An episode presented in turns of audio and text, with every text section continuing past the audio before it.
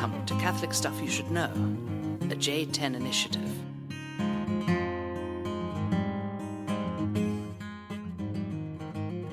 In the name of the Father, and of the Son, and of the Holy Spirit. Amen. Father in heaven, we thank you this day for all of the bonds of communion that you've already formed amongst these uh, students, faculty, and staff of this great college. We thank you uh, for all the many benefactors and friends and families who support this, uh, this great endeavor uh, to bring people closer uh, to Jesus and to enlighten them with truth. We ask that uh, our participation in this night may not uh, deviate from anything that they have learned, uh, but may add to the great wealth of knowledge that they have already received. And we ask for a blessing upon us, this equipment, and for all those who hear, whether here or in their homeschool smock in, you know, Dubuque, Iowa. Through Christ our Lord. Amen. Okay, I can't. Are we standing? Sorry, I can't. I, I can only see like two Huh? people, and there's like so many people here. So, what's up, back row? Yeah, awesome. So, uh, I don't know if you listened to the last podcast, but I said I will not come and speak if there are not more than 30 people. Thank you. Are we? Are, How many of doing you are getting paid to be here? Exactly. Yeah, yeah, sound guy. Good. Are we? Are we doing this standing? I can't sit right here. That's all right. I just we this is just new for us. We've never actually done this before, so Well, normally we're on like bar stools or something. yeah. Okay, we're gonna stand and talk to you. Then does that sound good? You ready to begin? We just prayed. All Oh right. yeah, you want to start with like We the start actual with intro. the real podcast. Okay, so just a behind the scenes view. Normally we're yelling at each other before we press record. Um, so you're kind of seeing some of that right now. And then when we press record, it's like you know the the beavers. The you leave it to beavers. Did you ever? Okay, never mind. I have no idea. No, Modern. Family or something. But like when the camera's rolling, it's like, hey, welcome. So Okay, so we're already rolling. We already started two minutes ago. I'm gonna start the banter clock for you. Is that all right? sure. Because he'll go forever. No, you have to start the podcast like we normally do. Pretend like they're not there. It says it says Indiglo on it too. Hey, welcome to the podcast, Father John. Father Nathan. The Beaver Tail is here at Benedictine College. True. Yep, he has arrived.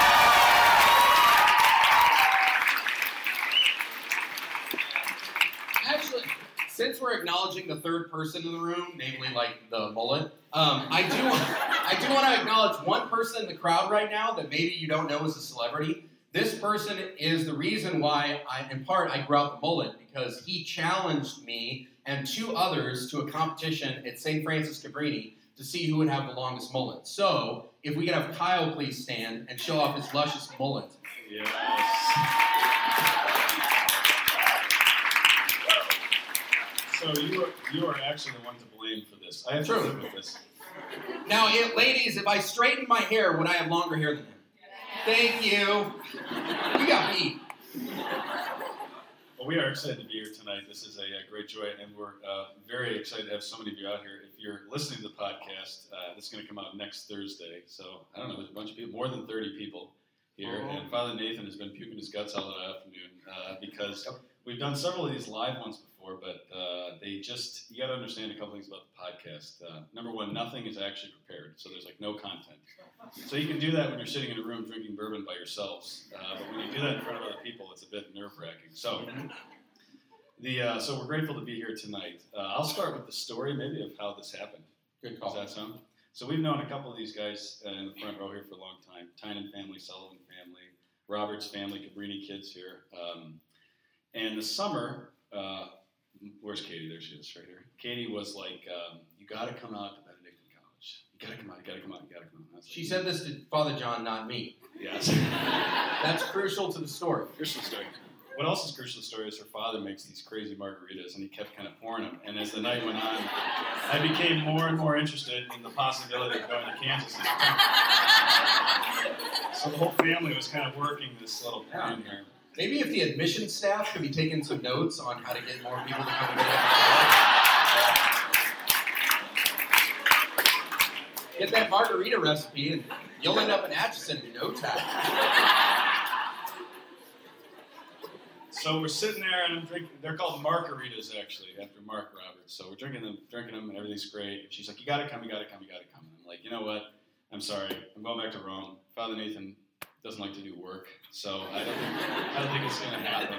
Um, so we keep talking, we keep talking. She keeps, you know, badgering me, badgering me. You got to come, you got to come. Do a live podcast, live podcast. And I said, okay, finally, I said, all right, here's the deal. If the president of the university personally invites me, I will bring Father Nathan and we will come to Benedictine College for a live podcast. The next day, I had an email from President Minnis, who Father Nathan's been calling President Snow all day. You're a lot nicer than that guy. Just so you know. I actually said at one point, like when we were going up to his office, I just imagined him like clipping roses. Be like, you have been chosen for the quarter quell of you know West County, first to die. You know, So we got the uh, email, and I was like, "Oh, this is this is bad," because I didn't run this by Father Nathan before I committed him to go to Benedictine College. And you know anything about Father Nathan? He doesn't like surprises uh, too much. So, or people. so we're driving. I'm skittish around people. Know. So Katie is excited. She locked it in, and I said, "I, I got to go with Father Nathan. I, I, I can't go there unless I'm with him." And uh, but I said he's kind of a bear of a human. I don't know if he'll go for it. It kind of depends on the moods, and so I'm trying to kind of watch it. We're in the car, and I'm like, you know what? I think this is the moment. I'm going to go for it. I'm gonna, and I look at him, and I, he's driving, and I'm sitting in shotgun. And I said, uh, "Hey, buddy, I got a, uh, I got a proposal for you." And you said, Does it require work? I said, uh, maybe. And he said, Later. Because I needed to eat first.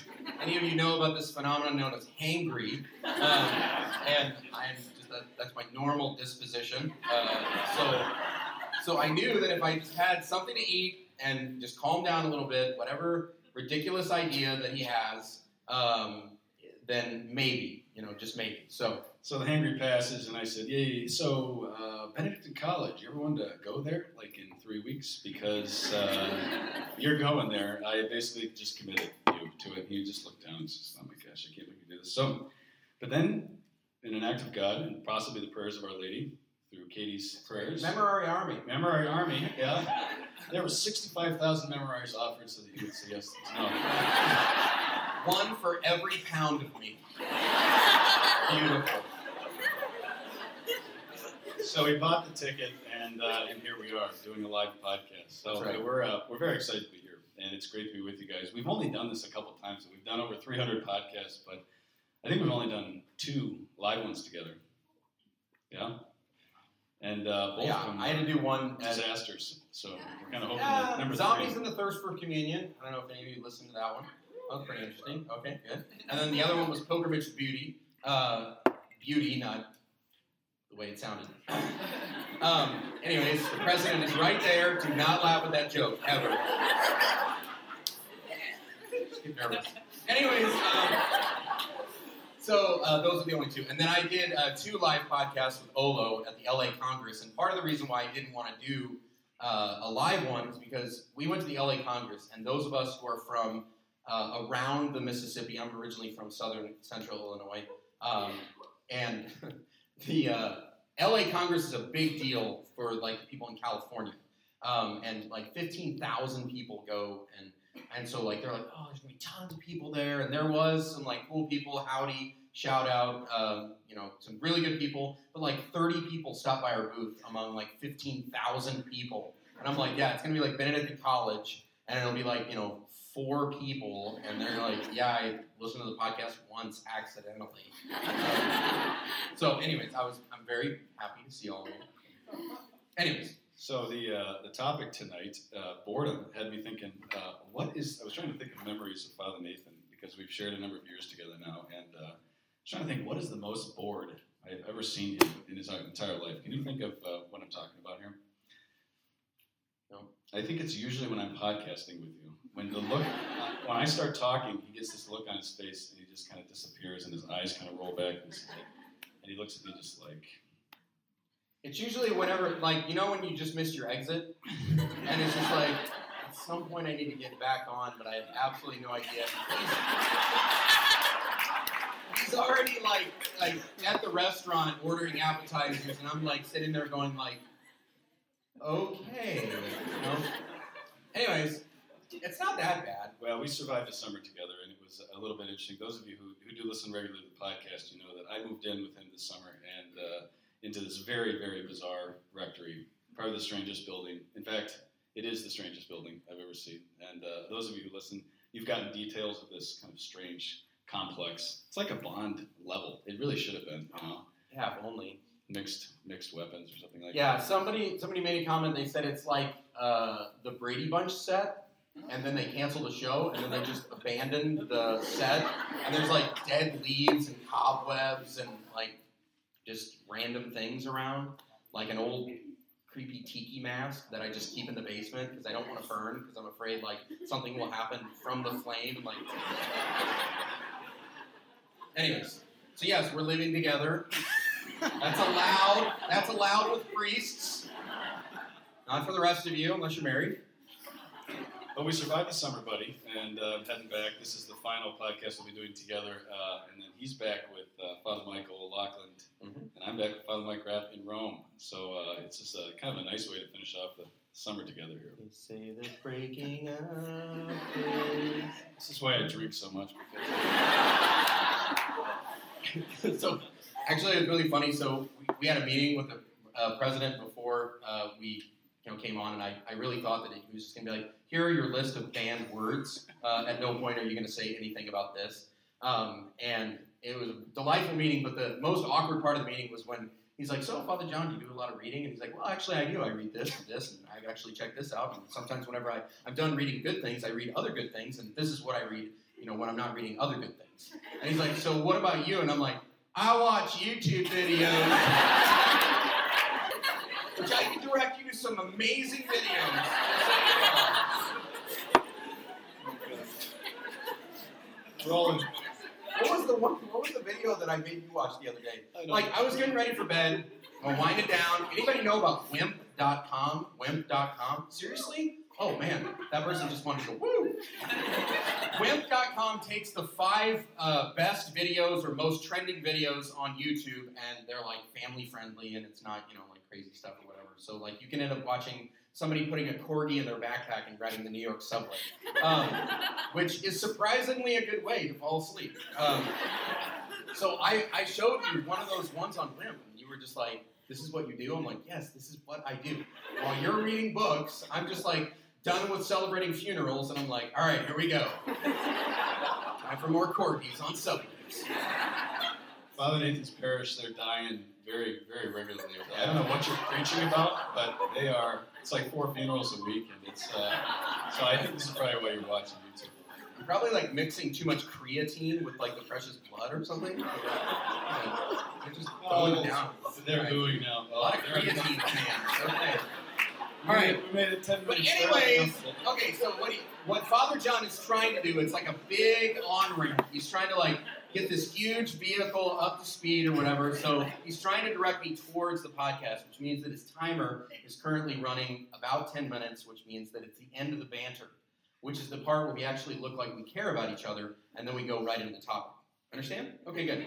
Um, so, how did we come up with this topic? And it's, it's amazing that all of you showed up for a topic called lethal boredom from two people that perhaps you don't even know and are like, why am I even here? So, um, had a really awkward situation uh, a few weeks ago where um, there were uh, a number of suicides that happened in this particular high school in, in Denver area called Arapahoe High School. Um, some of you know you know, about these school shootings and everything. And there had been a school shooting in Arapahoe a num- number of years ago, and many of the kids are still affected by this trauma. And so um, I don't know if there's a correlation uh, between the events, but there was two consecutive suicides at the beginning of school, and then also one at a local middle school right near them, and also another suicide in Arvada. So I was um, just saddened, obviously, by something of that nature, and remembered the there was a particular phrase that Pope Benedict used um, many, many moons ago, describing the current situation of our culture as susceptible to lethal boredom.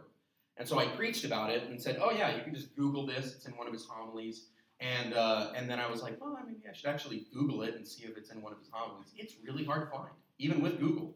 Um, so this is in a book. It's not on a web page. Do you know what this is? It's, it's actually a paper book. You don't you can't you know just you can't just search it on Google, which I tried, uh, but you have to check it out from the library. So I had to dig out my library card um, and uh, found the passage, which uh, luckily enough is on the second to last page of the book, and I started at the end. I was like, man, who needs Google? I'm so good at this. Did you want to say anything else about that? That's the it. Okay, going. here we go. So I know that nobody likes to be read to, but I don't want you to get the idea that I have any idea, um, like how to formulate sentences like this person, uh, Joseph Cardinal Ratzinger, Pope Benedict XVI, uh, the one that was Pope when you were like, you know, still eating popsicles and playing on slides. But They're still you're your still popsicles. Yeah, exactly. Like last night, ladies. Yeah. Sorry. Sorry, Keep keep going. going. Can I ask one quick short? So, uh, Father Jason one, she's one of our companion brothers. He has the worst diet ever, um, and so he'll eat like one power bar every like three days, and that'll be his dinner. Um, so we asked him recently, like, what are you eating? Like, because you know he just he works himself so much that he's, like, I'm really getting into popsicles. that's not that's not a good dinner, but you, know, you don't care about your health, become a priest. Okay, so. Uh, just bear with me. I'm going to read you the short passage. I know it feels like school, but we are at a university, so okay. Goethe, not Gotye, the now you're just somebody that I used to know. Um, Goethe once termed the struggle between belief and unbelief the great theme of world history, picking up a theme of Augustine's philosophy of history. Augustine himself, of course, expressed this differently. He sees in world history the struggle between two kinds of love. So, two kinds of love love for self, which goes as far as despising God, and love for God, which goes as far as despising self. Today, we can perhaps formulate this in still another way. History is marked by the confrontation between love and the inability to love. So, he's describing the world history as, on one side, those who can love, and those who are unable to love. That devastation of the soul that comes when the only values man is able to recognize at all as values and realities are quantifiable values. The capacity to love, that is, the capacity to wait in patience for what is not under one's own control, and to let oneself receive this as a gift, is suffocated by the speedy fulfillments in which I am dependent on no one but in which I am never obliged to emerge from my own self, and thus never find the path into my own self. The destruction of the capacity to love gives birth to lethal boredom. It is the poisoning of man. If he were to have his way, man would be destroyed, and the world with him. In this drama, we should not hesitate to oppose the omnipotence of the quantitative and to take up our position on the side of love. This is the decision that the present hour demands of us. So, again, just one more time because I think it's so important, frankly, because if you don't have this in front of you and you don't understand what I'm talking about, none of the rest of this is hopefully going to, you're not going you to read the whole thing again? Not the whole thing, settle. Why do you embarrass me in front of my friends? So I just want, if we're talking about the struggle of the world being identified as those who can love and those who are unable to love, we have to understand something about what love is, right? Anyone? 20 bucks says one of you were conceived of that song. All right. That's called that's called a heat check. That's called a heat check right there. Aaron. Okay, The president, the president is still in the Really? room right now. So. Um, so we're doing the talk on theology body. It's cool. Um, again, if we're gonna if we're gonna delineate all of the world into those who are capable of love and those who are unable to love, we have to understand that something of what uh, Ratzinger is defining as love. And I just want to read that part again. The capacity to love. That is the capacity to wait in patience for what is not under one's own control and to let oneself receive this as a gift. That's what he describes love as. We have many ideas of what love is. And on in certain times of our life, we feel like that was love. Or we've known when we have received love from others. And Benedict is describing love as to let oneself, the capacity to wait in patience for what is not under one's own control, and to let oneself receive this as a gift. If you are unable to wait in patience and unable to receive this other as a gift, you are unable to love and susceptible to lethal boredom. Lethal boredom. And in some way, I just I think of I think of the the lethal boredom as it's this closed circuit. I will never break out of this reality. There's nothing more. There's no more levels. There's no more advancement. This is the totality of what my life is. And when I see these kids who are so young and have their whole future ahead of them and have so many people around them that believe in them and love them and encourage them and pray for them and teach them and feed them and all those things, and they say, laters, that means that they have, in some sense, been short circuited and they have not been able to love or to receive love, which again is the capacity to wait in patience for what is not under one's control and to receive it as a gift. It's actually pronounced capacity. Did you know that? So Yes. This is a long-standing joke. I've been mispronouncing that word for a long time. That's why I read the quote and you didn't. Oh, thank you. I appreciate it. Very thoughtful. Um, I, I would second what you said about um, situating the question of boredom in love and communion. We don't think of it like that. We think of boredom as like, I'm bored today because I didn't have enough things to do, or I wasn't, I didn't have enough, my friend didn't show me all the stupid YouTube videos, or whatever it was today. Just a hypothetical situation. So I'm bored because I'm not stimulated. You know what I mean? So we think of boredom as the absence of stimulation. You know, so a boring day at Benedictine College, I don't know, maybe it's like yeah, I don't enjoy my classes and my friends aren't around, or I'm home for the summer and I'm bored. We think of bored as the absence of uh, activity, and so it's it's a curious thing that Cardinal Ratzinger is saying. No, no, the question of boredom needs to be situated in the question of love, the question of love, the question of communion, the question of patience, as we're going to kind of unpack here in a second. And I thought that that was really different because I really, when I think of when I experience boredom, it's it's I'm usually not thinking about what is missing in terms of relationships here, you know, in terms of love and, and the way that I'm able to love and that kind of thing. So it we were really struck by this uh, by this passage, I think, for that reason. It just changes the whole perspective on why, um, especially as, as young people in this world that we're living in, we're experiencing something that's just really different. My grandfather uh, was a carpenter and a farmer. He lived in northern Montana. He was about this tall, laddie. Vladislav Nepal, good Czech boy. And uh, his life would have been relatively boring if you think about you know what he had, which was nothing compared. Had no technology. He was out on the farm, uh, Czech immigrant, barely spoke English. Uh, was his life boring? I don't think so. I think my life is more boring. You know, honestly, even though I have way more to do, I'm way more connected than he was because it was about relationship, about communion, and about love. And so tonight, what we're looking, kind of striving towards, is to try and kind of get our hands around this concept of boredom that's really striking uh, devastating uh, our our generation, I should say, your generation and our generation because we're getting old, man. Um, but uh, young people in general are, are, faced with a new boredom, and it's because of a crisis of love. To yeah, you. and we're yeah, popcorn Nathan. Um, so we're from, as you know, like you know, we both work in, in Colorado, and you have heard about what's going on in Colorado, other than the Broncos. Um, it's the uh, sorry, I thought I would get a lot more hisses from the. Apparently, not really big fans. Um, so, but we recently, uh, when I first moved to Colorado, it was a, a, few years later that they, you know, pushed through medicinal marijuana, and then uh, just a couple years ago they went to recreational marijuana. And this, for a lot of people, was like, this is going to be the end. This is finally like we're going to be able to do what we want. And substances cannot satisfy an infinite desire. No matter if it's food or uh, drugs or shopping or even the internet.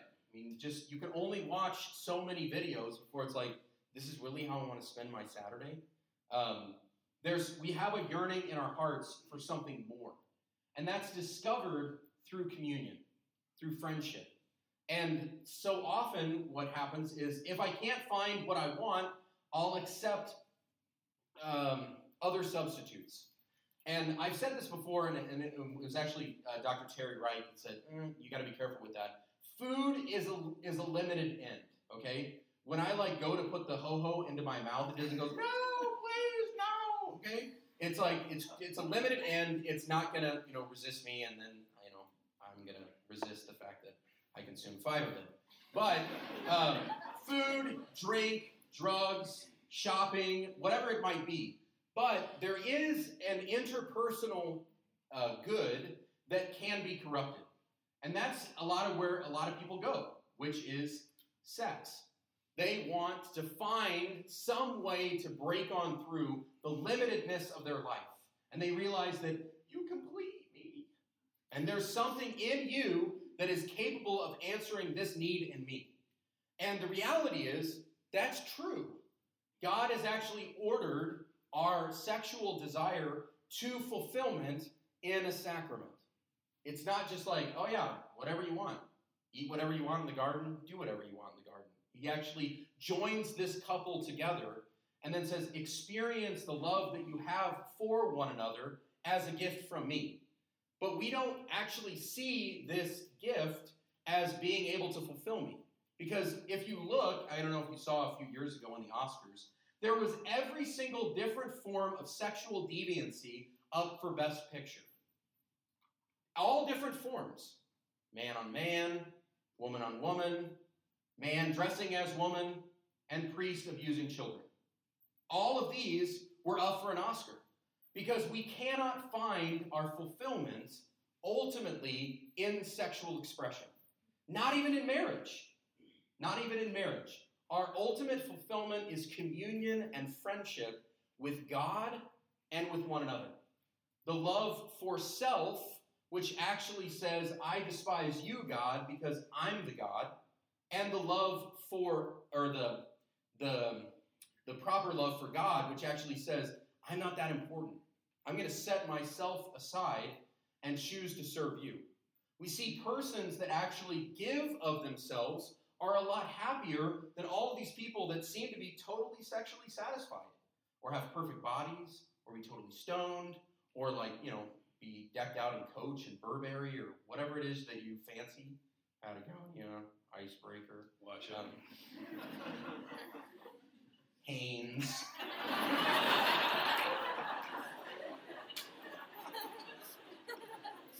these things, these things don't ultimately satisfy. But when you see people who give of themselves, who give themselves away, who actually uh, sacrifice of themselves, it's usually parents who are in love with children.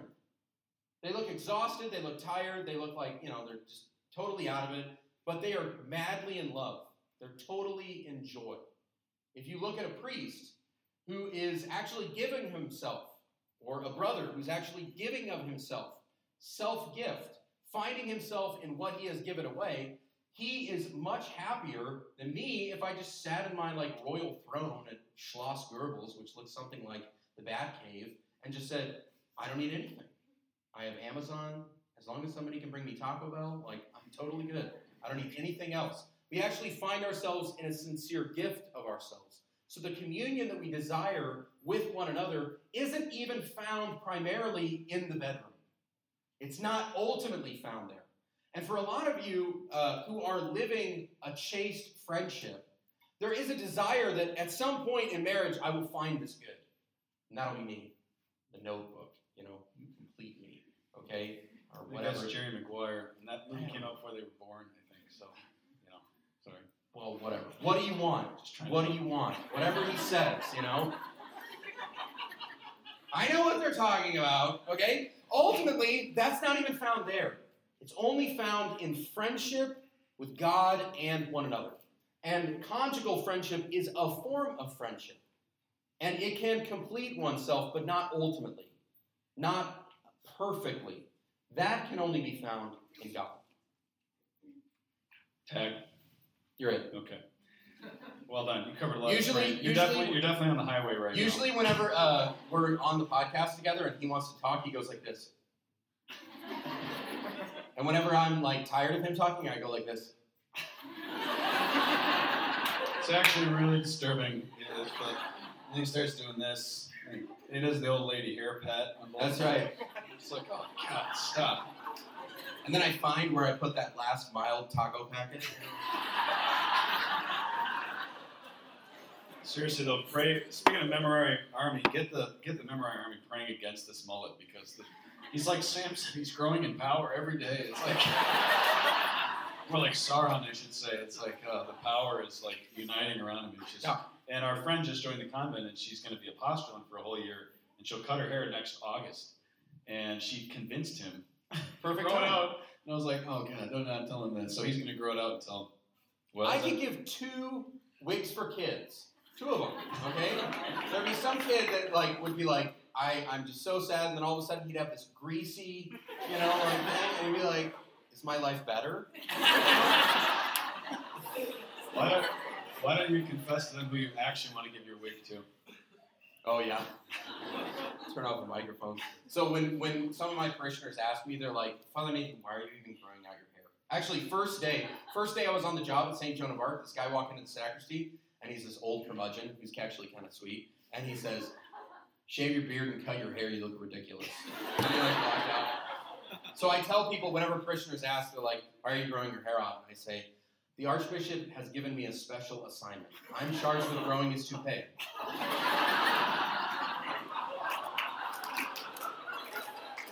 And the funny thing about this is the Archbishop actually listens to this podcast.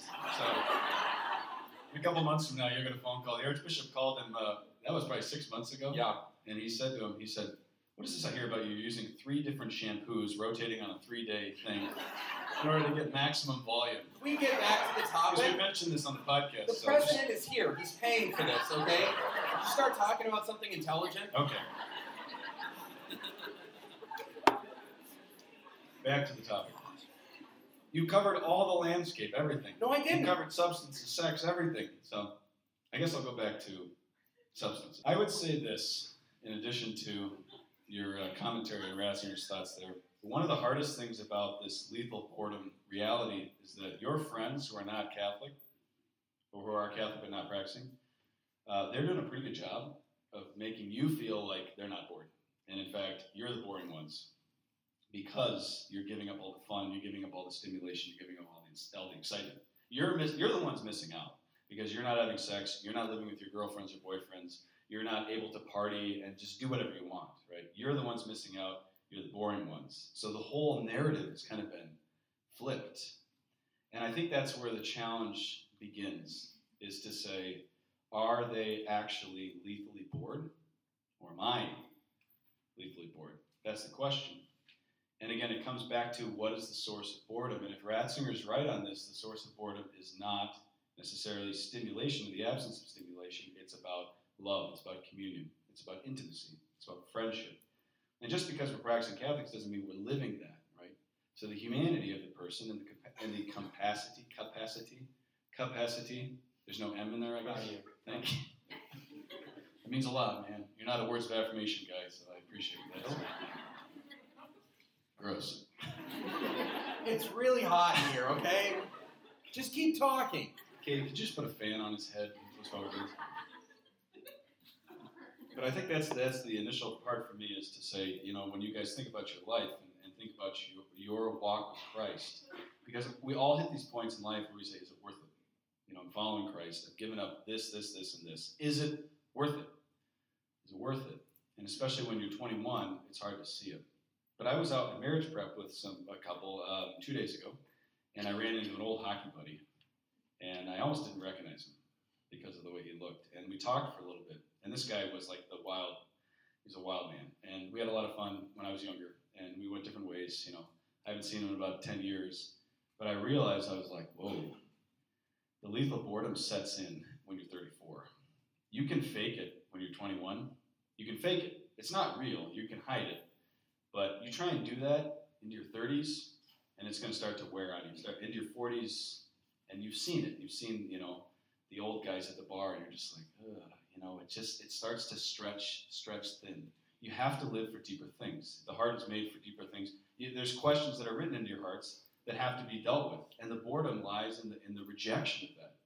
And so to medicate the heart with whatever it is, whatever, whatever the boredom is, and to just get lost in kind of the everydayness of life, it actually doesn't satisfy. And I think that's very important for us as Catholics to remember, right? We have to hear that from each other. You need to have friendships that support that, that recognize that, because we even ask ourselves that as priests, you know? We're, we're busting our butts in these parishes. I'm trying to write a doctorate, these different things. And you say, is it worth it? Am I more bored than everybody else, even though I'm following Christ? I gave my life to Christ. These are the questions that matter. And if you face it, you realize not only do um, all of these substances not satisfy, sex doesn't satisfy, but it has to be rooted in intimacy with Christ. And all of us need to grow in that deeper love. So it's okay to say we're kind of bored also. But it's also okay to recognize that what Ratzinger is proposing is possible because of the grace of Jesus. We don't have to have it all together. We don't have to have perfect friendships. Everybody in this room, you're experiencing the joys of friendship and the heartache of friendship. And we've been we've been through a lot over the years together? We get up here and we, we laugh together and uh, we share a good life. We had a great summer, but we've we've suffered. We've suffered together, and it forms the heart. So communion is possible. Love is possible, but it has to exist on the deeper things. And the renunciation that begins with the substances, with the sex, with not giving in to those desires of the flesh, that's where real love begins. But it's sometimes it's hard in the moment to see the connection that this will actually lead to the intimacy that will free me from this lethal boredom that will ultimately poison my soul, as Ratzinger says. Sorry, I was, And, I was thinking about Lego Movie. Did every, everything is awesome. Nobody saw the bored face. I'm bored listening. I'm waiting for my chance. I mean, Here's your the, chance. The, in in youthfulness, there's a time where it's like everything is awesome. Everything is awesome. Everything is always going to be awesome, and it, everything should be awesome. And when other people aren't having awesome things happen to them, it's really kind of a buzzkill because it points to the fact that maybe everything isn't awesome all the time. And part of the reason why I wanted to do this topic, uh, and I think you know Father John would echo this, is we never thought that there was going to be a time where we would actually be called into into priesthood, or to go to a campus to talk to other college students, um, or to even to give our lives to Christ. So the capacity to wait in patience for what is not under one's control is something that happens to you. You are not an agent, you are a patient. You are allowing something to happen. As John was Father John was saying, communion is something to be worked towards. It's possible, but it's also something that is graced. It's a gift. It happens to us. Friendship isn't always something that you can go out seeking. I want to be totally best friends with you. Please, please, please. If you like showed up like that on your first day as a freshman, probably didn't have a whole lot of friends for a while, right? But if you wait in patience for what is not under your control, all of a sudden the the providential alignment of different people coming in at different times and certain boys with dreamy hair, not priests, but other people like Kyle, okay? Um, they come into your life and then it's like, wow, I, I really am glad that this person came around. You were able to wait in patience for what was not under your control and receive it as a gift. It's not something that you actively do, it's something that you receive, which is why it is a Marian charism. It's Marian in the sense that, yes, Our Lady didn't put like a, a, a bulletin announcement like, uh, I'm the Immaculate Conception looking for something to do. Uh, if you have any thoughts, you know, um, really qualified in Excel and whatever. Um, she received a gift and then waited in patience for that to be realized, which is the reason why I think she is a model for us in overcoming the lethal boredom that is possible when we have this capacity of not being unable, being unable to love, losing the capacity. Let me add to that. I'm just going to go back to the quote just because I think you're hitting on patience. You're going to read the quote again. I'm going to read the quote again. We're not going to do this again publicly like we do every week. The banter is real. It's called fighting. And uh, actually, we got a huge blowout at lunch a couple weeks ago. Do you remember that? In Hubert, In Hubert. Yeah, so Hubert's this 1973 three, orange uh, Volkswagen. VW van. Yeah, that uh, With The, the the collar plus the mullet plus the van made like the ultimate spectacle driving through Denver, Colorado. So we got a huge we blowout got a in Hubert. huge. It was a huge blowout. We were in Now, the middle of we traffic, go to- and people go- were like hearing. We're a part of this uh, priestly community called the Companions of Christ, and uh, if you if you listen to the podcast, you hear about all these guys. But we were all we all have lunch at this place called Chaos Pizza, which is amazing in Denver every Thursday. And the wait staff all know us. He fights with all of them. Treats him horribly. I pray for him. More Memorares and these poor people. It's like they don't understand. He likes to play, but he likes to scratch. And, uh, you know. so we're getting this huge blowout in this restaurant. Right? this is a priest, And then we realize we got to drive home together. We were like ready to literally kill each other, and then it was like, oh crap, we got to get in Hubert together and drive back to Schloss Goebbels and watch YouTube videos for the next 50 years. So but that point was that's the point of the common life for us. That's the point of friendship is you got to stay in the. Uh, Jeff Cavins says this. He used to say talk about the octagon. You stay in the octagon together, so you got to fight it out, right? It's like when you're a little kid and you're on the trampoline together and you fight, but you it's got the walls on the trampoline, and you, he goes over to the far side because he's hurt, but you can't actually leave the trampoline. That's kind of what friendship does. You have to stay on the ring. You got to stay in the ring together. You got to keep fighting it out, and that's what happened in Hubert. And by the time we got back, we we worked it all out. So Hubert was a place of reconciliation and communion. But I say that because patience is is essential to the work of being freed from boredom, right? Ratzinger has this to say. This is what uh, Father Nathan quoted several times, and it's worth saying again.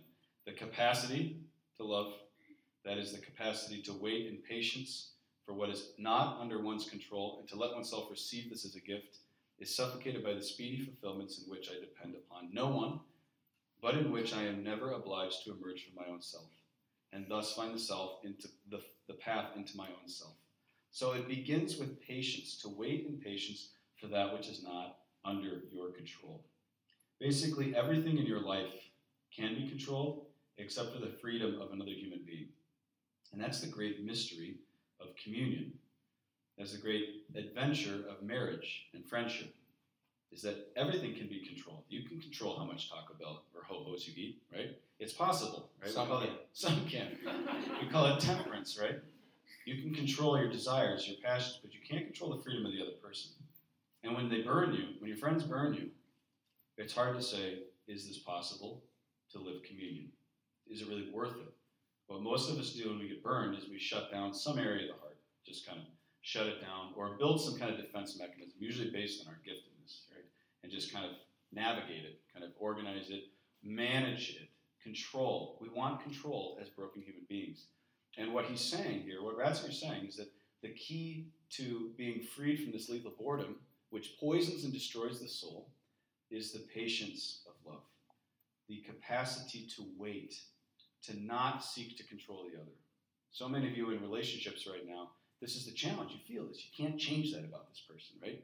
Or your friendships, you can't change this, you can't change that. You don't know, you, there's really not much we can do. The other person has freedom, and God gave them that freedom and entrusted them that freedom. And to recognize that, and live against that, uh, and to feel that tension is challenging. We, we feel it in the, in the Companions of Christ. We had a great uh, lunch with uh, Brother Levin in the back and Father Jay in the back there. These guys feel it in the monastery. You're never above this as a human being, no matter what your vocation is, right? In marriage, in consecrated life, it doesn't matter. You have to deal with the freedom of the other, and you have to acknowledge the suffering that comes with patience. And I'll just kind of read one more thing and then end it up. Oh, you you got the lips Well, I just wanna- You're ready to- Go ahead. Yeah, yeah, yeah. um, so, but I think I, because as we talk about these things, these this isn't pre-packaged or whatever else. Like we usually are trying to think about what the other person is saying.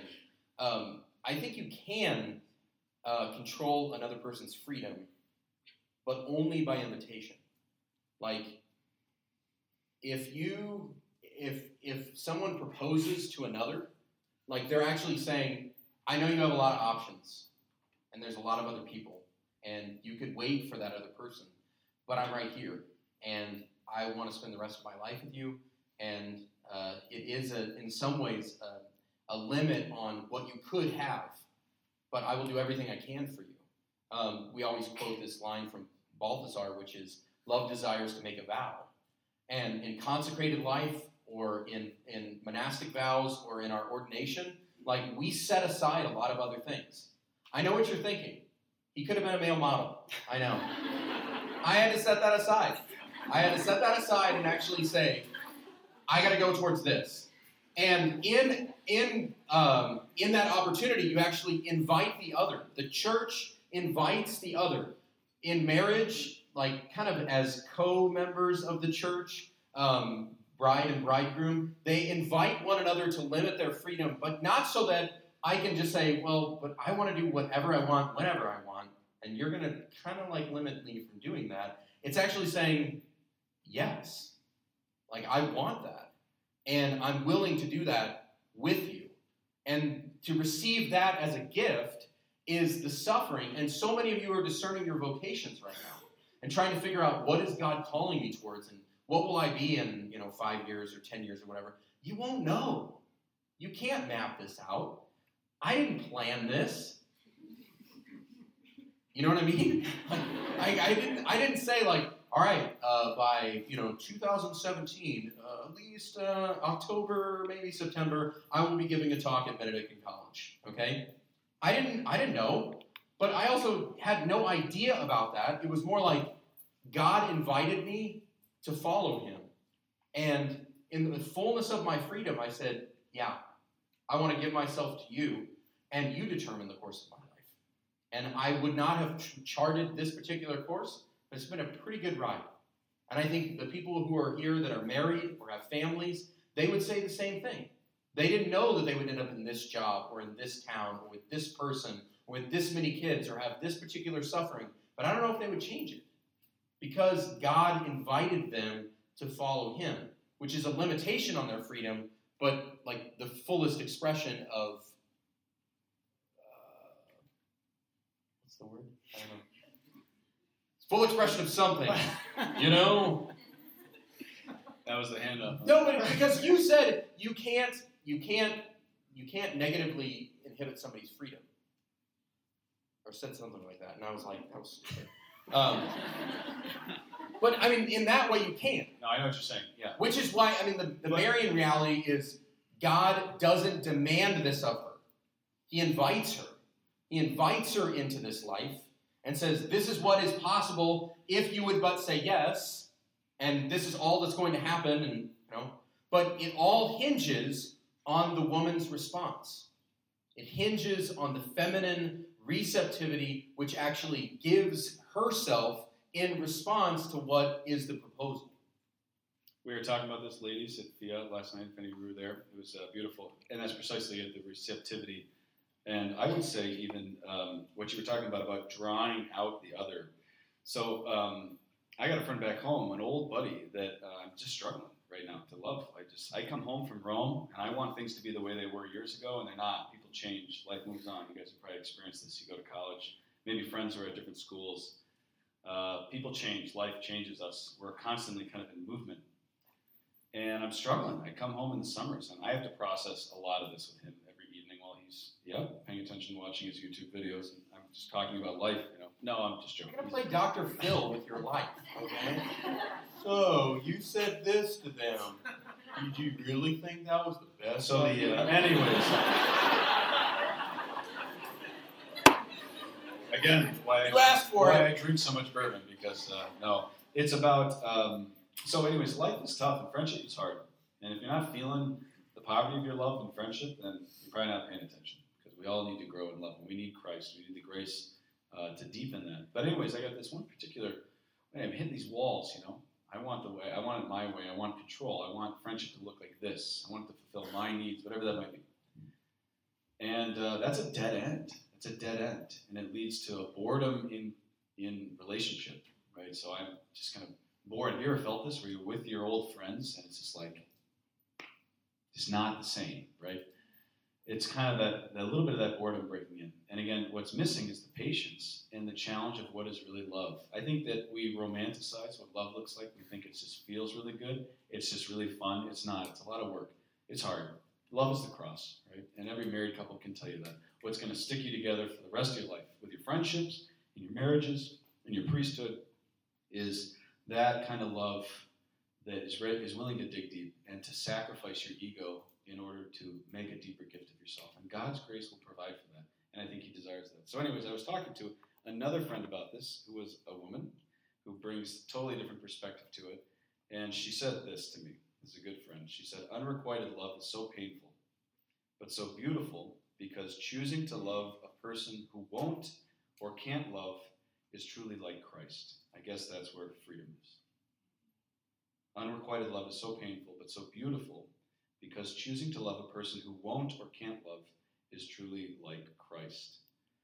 So the way out of boredom, it seems to me, at least in this particular friendship for me, in this particular relationship, is the choice to love like Christ, which is unrequited, unreceived, maybe scorned, unappreciated, and certainly doesn't feel good. But to choose that is to experience and to glimpse the beauty of a crucified God. And what that beauty does is it instills in us a sense of wonder again.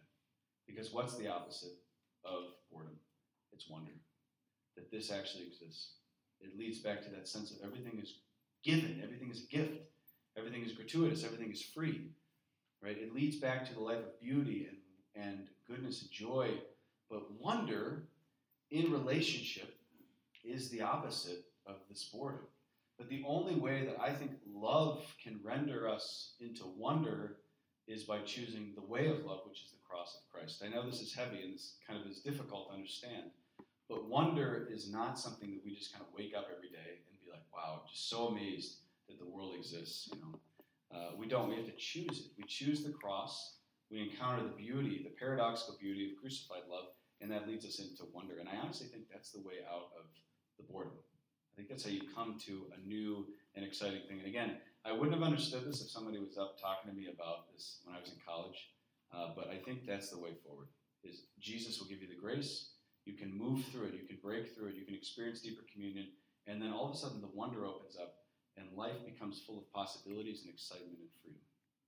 Yeah, that, it, that life isn't just simply finite. That this is the end. That I won't experience anything more. I mean, the, the, the sad kind of infinite circle that I'll never break out of. It's actually like there's so many great things that are possible. And for the for the Jew, like they would they would meditate on what God had done. What are the great things that God has done? And if you don't have a whole lot of those things, you're like, my life has been so lame. I always came in third in Mario Kart. It's like, well, sorry, you know. Uh, but at least you can meditate on the fact that what has God done in the world? Like in creation, in redemption, in persons in your life, even in your own self. Like, I am fearfully and wonderfully made. Like, that's wonder. Like, to be astounded at who you are and who this other is and who God is. Um, and then also what God will do.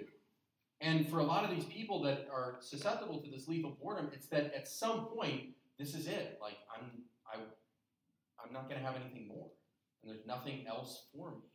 And it's so sad. So we have to point people, like Father John is saying, is saying, yeah, look to the cross, look towards the, the that God actually found a solution from our pain, from our brokenness, from our emptiness. And he gave us the resurrection. But it's not just like resurrection all the time. But we have those moments. We have those moments, and we should savor them as joy filled moments of wonder. So I think joy and wonder are really important to um, keep us from the debilitating effects of lethal porn. So, I guess final final thought, Jerry Springer. Um, friendship. It's all in friendship. And how do you have friendship? Well, you need persons. You need human persons, and you need divine persons. The divine persons are always going to be there. Father, Son, and Holy Spirit. They're not just people that you invoke when you're about ready to eat your you know food or go to sleep. They actually want to be in communion with you, and they are in communion with you through your baptism, through the church, through the saints, but also other persons. Other persons are avenues to encounter the living God and the infiniteness that is present in each unrepeatable creation uh, that is each unique human soul. Amen. Amen. Before lethal boredom sets in, we probably should go to I know. One guy already had to leave. He was just like, this is totally like, uh, she's, Okay. leaving, she's leaving now too. So everybody look at her. Oh, she's probably like teaching a class. Leave her alone. That was bad. Sorry. All right. Shout outs. You ready? No, Yeah. I'm gonna read my email from Molly Tiny. She Have told you read your emails before? No. Does he ever respond? Looks like you've moved to Central Time. Would you like to update your snoozed emails? No thanks. Those stay buried forever. All right. Here's a couple of shout outs. So uh, I was at Risen Christ Parish and I told Deacon Tim, who was helping me last weekend, that I'd give him a shout out. And then the Queens, John and Gail Queen, were with me and uh, they gave us a bottle of Larceny bourbon. I don't know if you tried that. It's pretty good stuff. No. So you might have. But uh, your taste Yes, I buds, did. Your taste buds are kind of shot, I think, at this point. So. True. Yeah. So, anyways, it was good to see them. I'm looking for my. we, we actually you write these things down. I, I, What? I Okay, had yeah, I got of it. but I forgot about Um, so uh, Colin uh, with Father Nick Laha, uh, some of you know Father Nick. Um, Colin uh, from Victoria State, he's studying at uh, KU Med. Um, asked me to give him uh, give a shout out to his girlfriend Elizabeth Levens. So everybody. Okay, and then the last one uh, to David and Daniel Taccolini. Uh, I think she their daughter's here right now, so uh, they want a, a shout out. So well done. Um, I have a shout out to all of Benedictine. Um, so, um, like we we get a lot of gifts, and people are very generous with us. And right now it's like Halloween, which is the perfect time to give out um, Sour Patch Zombie Kids. So in my carry-on, I got ten pounds of Sour Patch sucker. Make it rain! Seriously, I've got like 10 pounds of Sour Patch Kids. I didn't think the president would be here, but I was just gonna like start like throwing them out. But like I didn't think you would like that because like somebody's got to clean all that up, and it sure is not gonna be me. So all of these need to be gone. I will dump all of them here. Whatever fraternity, sorority, or just really uh, creepy gluttonous dude that wants all of these, I will dump all of them here. Thank you all for Hold coming. wait, wait, wait, God we're bless you. We're not done. God bless America. Is the deacon? Is the deacon still here? Oh yeah, the Deacon Debbie, please stand up for a second. They, we res- rescheduled this class tonight so that his class could be here, and we promised to shout out to you and your beautiful wife. So thank you for doing Thank that. you. We appreciate.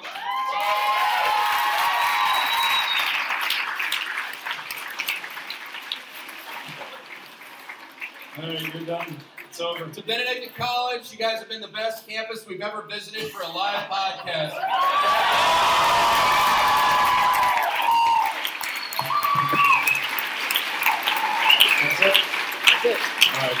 Catholic Stuff Podcast at gmail.com. Like us on Facebook. And uh, see you later. Yeah.